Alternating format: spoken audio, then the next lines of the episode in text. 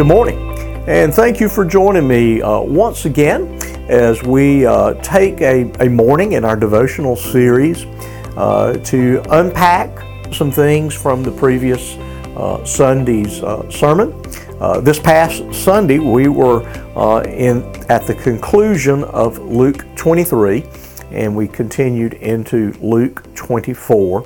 We looked at both uh, the death of the Lord Jesus and got into a bit of the implications, the, uh, the atoning uh, work of our Lord, and that which uh, uh accompanied his death, namely uh, the, the darkness and uh, the tearing of the temple curtain, and, and talked a bit about the implications for uh, the curtain uh, being torn, that uh, we now have access to God through the person of the Lord Jesus Christ.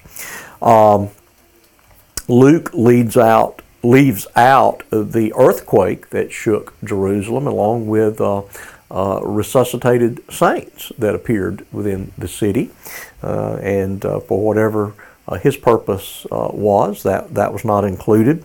but as I said, our gospel accounts, Matthew, Mark, Luke, and John, never contradict; they they complement, and for whatever suited uh, the purpose of the author and whatever uh, suited the purpose of God in, in terms of his inspiration of that author, uh, framed and selected uh, the material uh, and the information that was included in each of the gospel accounts. And it is an interesting exercise to go back. And uh, of course many uh, study bibles and commentaries have done this for us. But to go back and try to uh, figure out the, the order of uh, the different uh, uh, events that occurred at the crucifixion and subsequent to the crucifixion the resurrection appearances and so forth of jesus.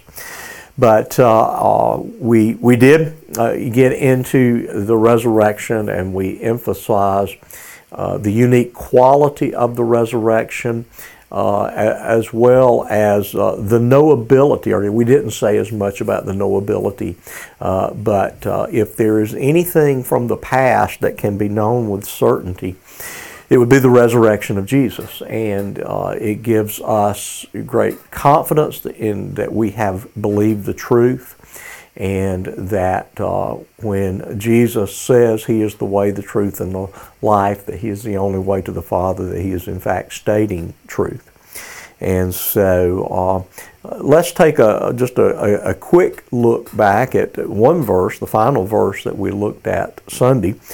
From the Gospel of Luke, chapter 24, verse 12, we are told, But Peter rose and ran to the tomb.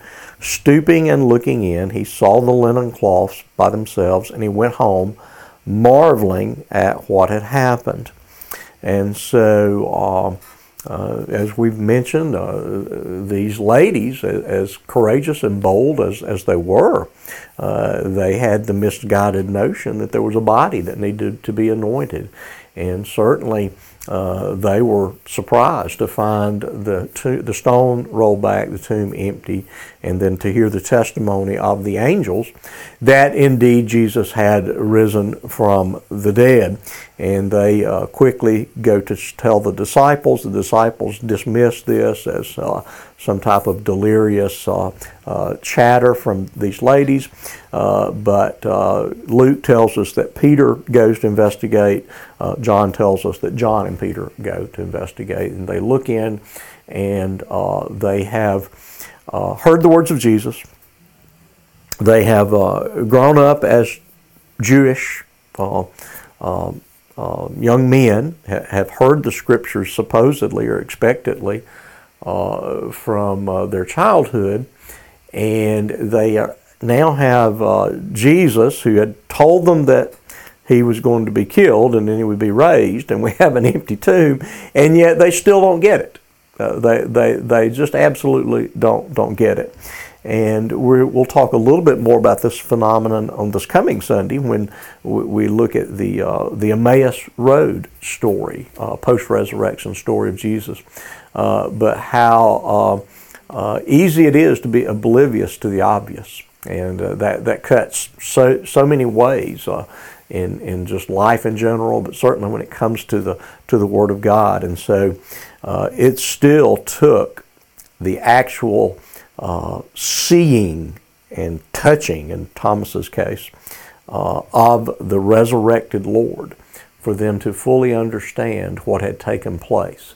And even at that, further instruction over the, the days between his resurrection and his ascension, in which they were instructed by Jesus himself as to the meaning of his life, his death, and his resurrection, his soon coming ascension, and then uh, I'm sure again preparing them uh, for that day of Pentecost when the Spirit would descend upon them and uh, uh, really create and define the church and empower the church uh, to proclaim the message of the resurrected uh, Christ.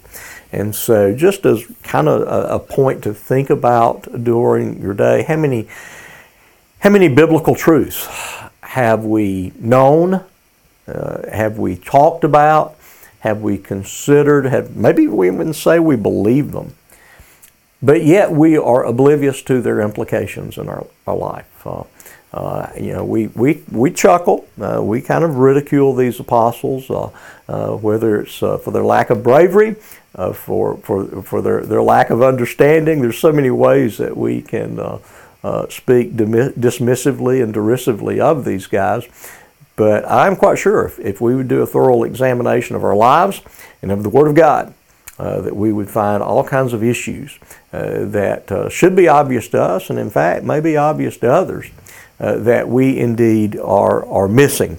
And so, uh, certainly, God had His purposes uh, for not giving them the fullest understanding that it unfolded. And, and again, their really their ignorance was exposed in the journey, and, and I think that was part of the, the thing, uh, may, maybe even to remind them uh, that, that, without me, me being Jesus, without me, you can do nothing.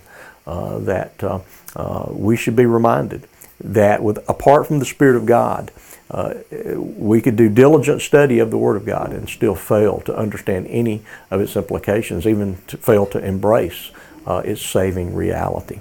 And so Maybe that's a, a, little something else to think about from our sermon this past week. I pray that it's a blessing uh, to your day, and I look forward to seeing you once again tomorrow.